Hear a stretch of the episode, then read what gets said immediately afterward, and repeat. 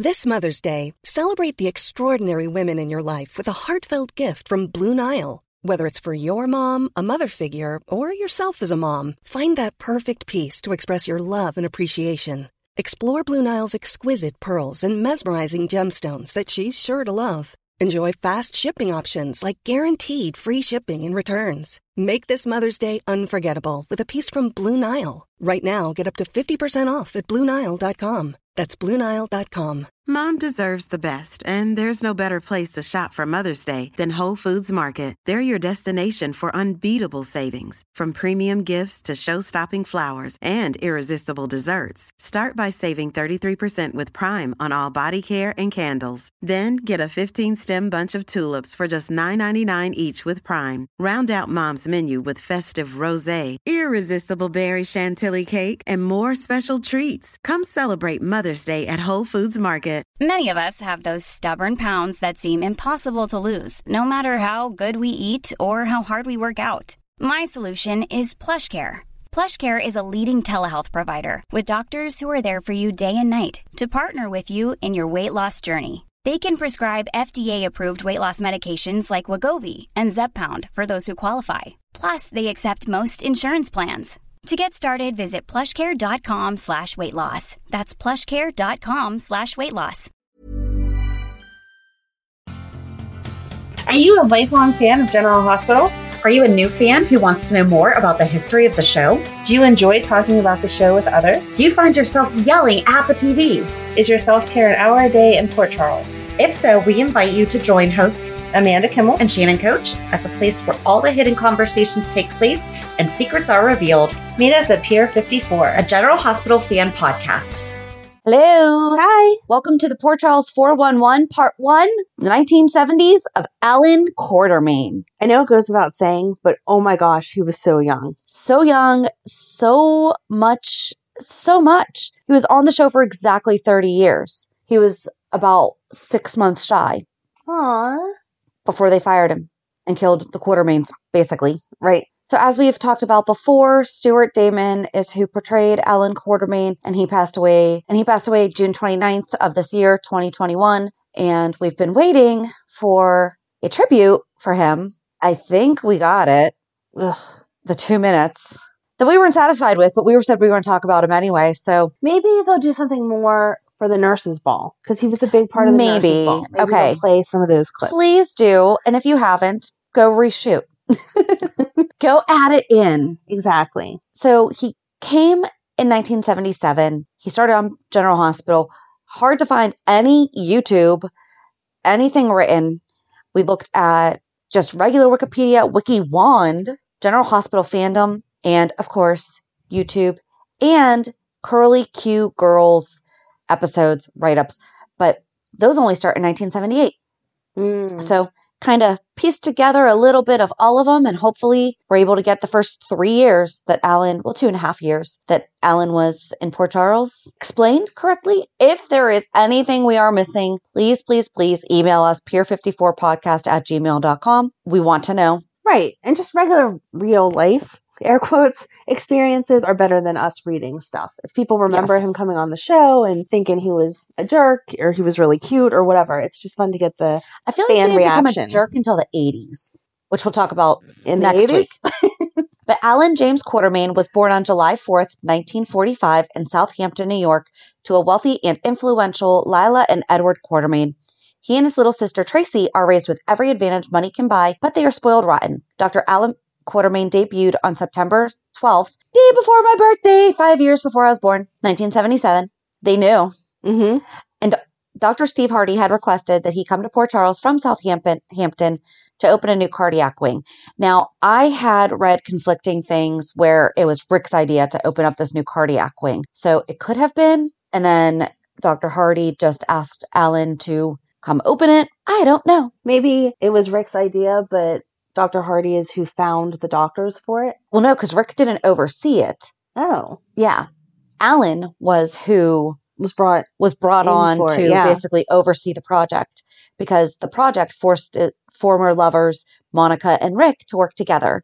And in a couple of the videos that I watched, the first one that I watched was him having dinner with Rick and Monica, mm-hmm. and he was telling them, here's how it's going to go. Like, here's what I have planned. He wasn't like, I don't think he knew of their past. Right. I don't think he knew. Business meeting. Right. He's just, you know, now that we're doing this, here's what I expect. You know, here's this, that, and the other thing. Rick asked him, well, are you going to be involved in this too? And so I definitely felt like Alan was the lead. Mm-hmm. I agree. At first, Monica and Alan were very combative with each other. They disagreed on pretty much everything, but then it waned and changed into a romance in early 1978. Alan had planned for his visit to Port Charles to be brief, but decided to stay when he fell in love with Monica and married her. Soon after, Alan's upper-crust and eccentric family came to town as well. Alan and Monica married on March 7th, 1978, and soon after, Alan bought a mansion for Monica as a wedding present, and his family ended up living there as well, which is her house, the Quartermaine Mansion. How many times do you have to say it? Right. She likes to remind us often about it. Yes. I don't think I realized, though, that the Quartermaines didn't start there. Yeah. We've talked about this because they're not in, like, the earlier stuff when we were talking about the Hardys and the Webbers. No, I knew they weren't part of the storyline in the beginning, but I didn't realize that they came over because of Alan. Okay. Yeah, the show had been on for, 15 years before. Yeah. Huh. Yeah. I thought they were just kind of like a background family they hadn't used yet. Gotcha. It didn't take long for Alan's insecurities to come forward when Rick and Monica developed a close working relationship. Monica assured Alan she was over Rick, but Alan wasn't so sure.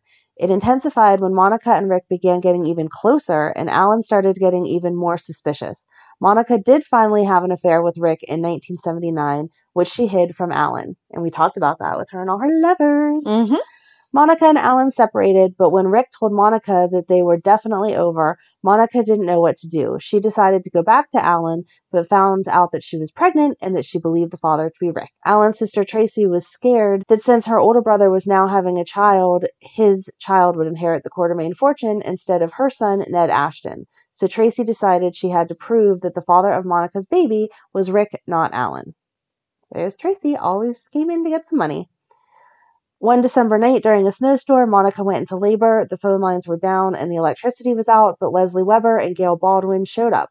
Monica had a long and difficult premature breech delivery, but Alan Jr. was born. Delirious during the delivery, Monica muttered that Rick was her baby's father, which she did not remember saying later and did not tell anyone. Well, that's convenient.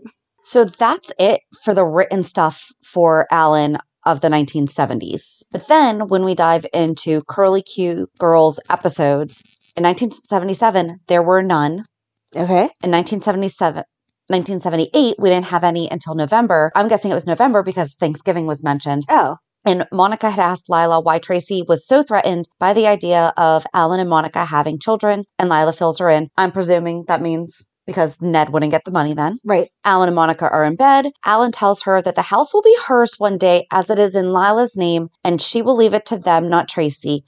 And in parentheses, it's written, I don't think they're talking about the Q mansion, but about a vacation home, which I feel like it would have to be because Alan bought the mansion for Monica.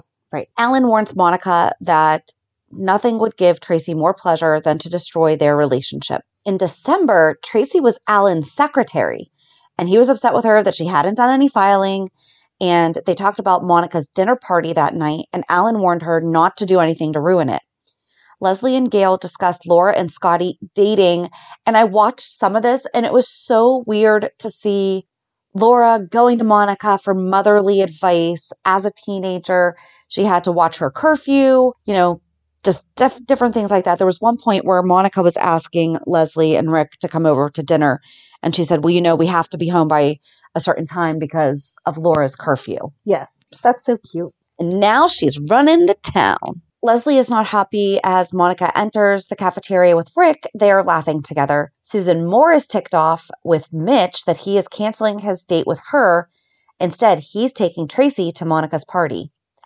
At the penthouse, this was Roberts in 1981. So I'm assuming that Monica at one point maybe lived at the penthouse that became Roberts, like his bachelor pad that him and Holly moved into. Yeah. Is that how you're understanding that? That's how that... Okay. Makes sense. Because it says, Monica is nervous about her party preparations as she wants everything to be perfect. Alan comments that she is nervous because Leslie is coming. Monica comments that there is something about Leslie that she finds unnerving. Mitch arrives to pick up Tracy. She fawns over his political career. He was running for legislator or congressman or something like that. Okay.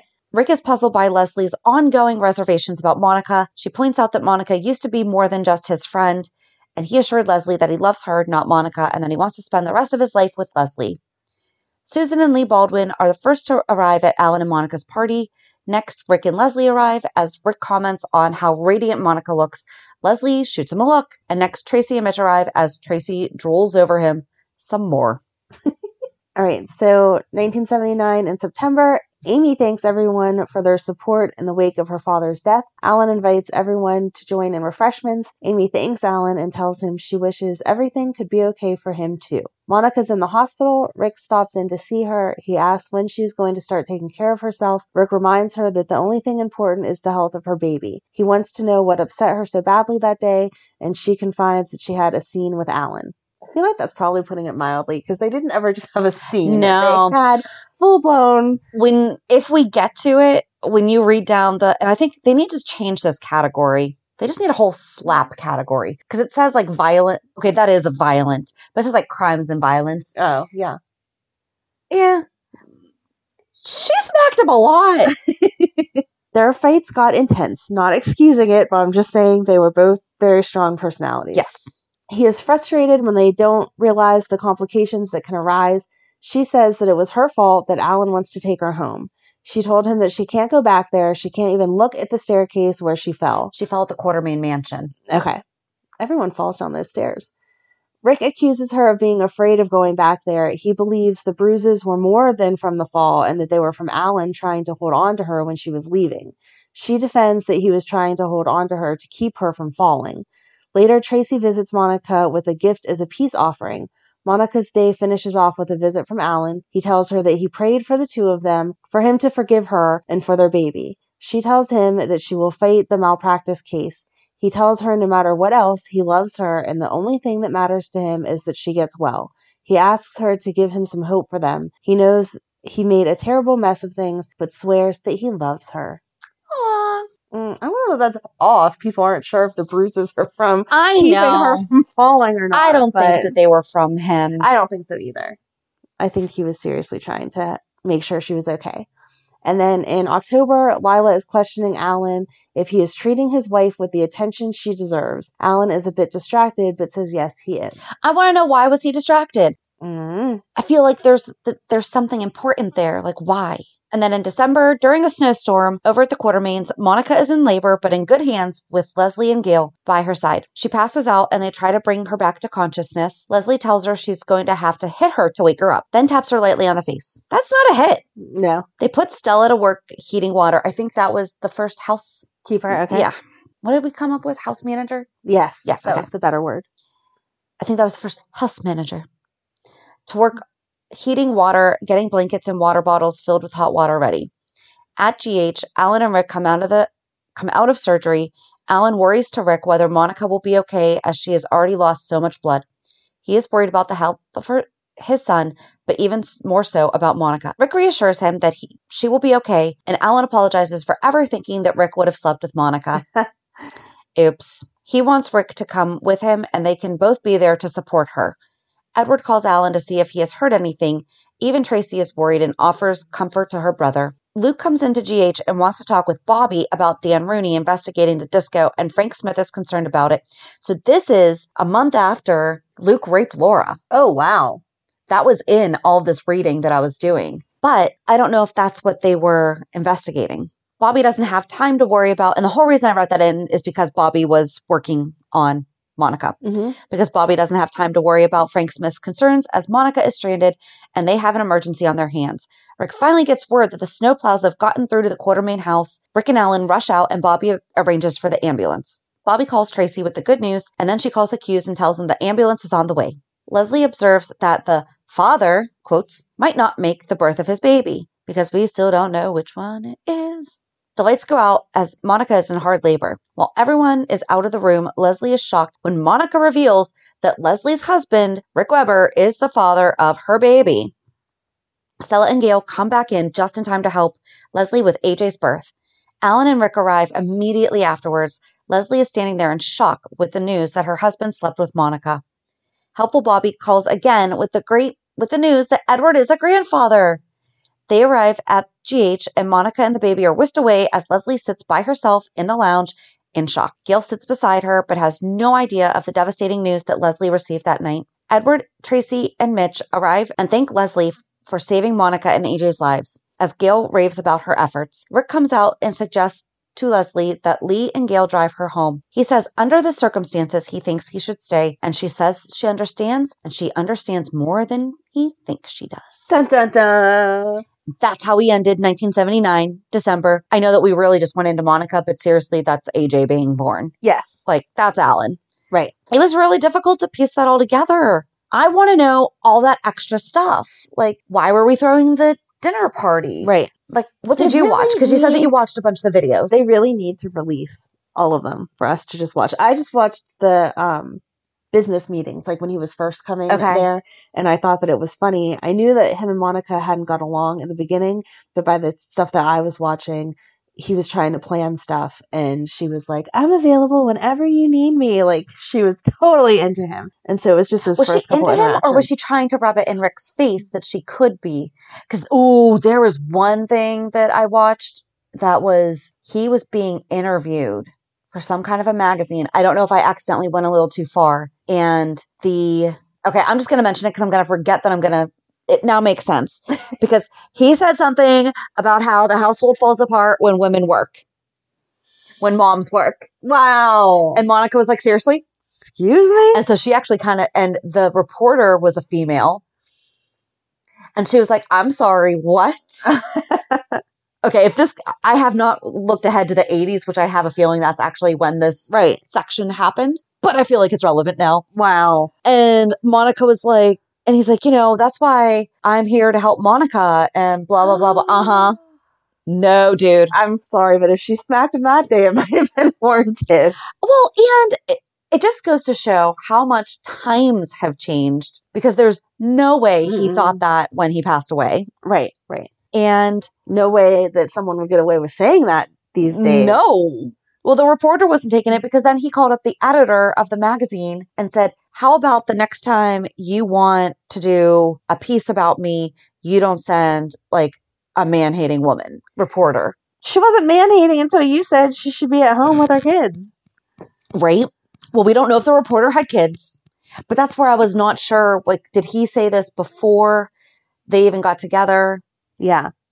So I do it where I have it running in the background, but like I'll still listen to my earbuds, like if I'm cleaning or something. So I'm not actually watching, I'm more listening. Right. But it's more difficult to listen to a TV show like without all the context. So, or I'll have it on the office while I'm doing paperwork or something, just running in the background. Mm-hmm. But yeah, he would never have told Emily, you have to choose. No, absolutely not. No. So yeah, that's a very short night. It's only 3 years, two and a half, really. Right. And there was nothing written about him. Right. It was just him coming and why he showed up. The first 8 months of 1979, there's nothing. And the first 10 months of 1978, there was nothing. So if you have any information to fill us in on Dr. Alan Quartermaine in the 70s, and we did put out on social media asking people for their favorite memories and such from Alan, and it looks like no one really goes back that far either. I mean, I feel like if that's all that he did in the 70s, because he didn't come until the end of the 70s, what are people going to say? But I feel like there's so much drama missing between him and Monica getting together. Like, what was their first date? How did he actually woo her? We know that they didn't get along. True. Stuff like that. Right. All we know is that they eventually fell in love. I want the story. But that's it. So join us next week as we talk about Alan Quartermaine in the 80s. Have a good weekend. And we'll meet you at the pier. Bye. Bye. If you enjoyed today's show, we invite you to go to pier54podcast.com to subscribe on your favorite platform. Don't forget to leave us a review. And you can also follow us on many social media channels. Just search for Pier 54 Podcast. Also, we are not perfect, so if there is something that we missed or messed up, just let us know by emailing us at pier54podcast@gmail.com.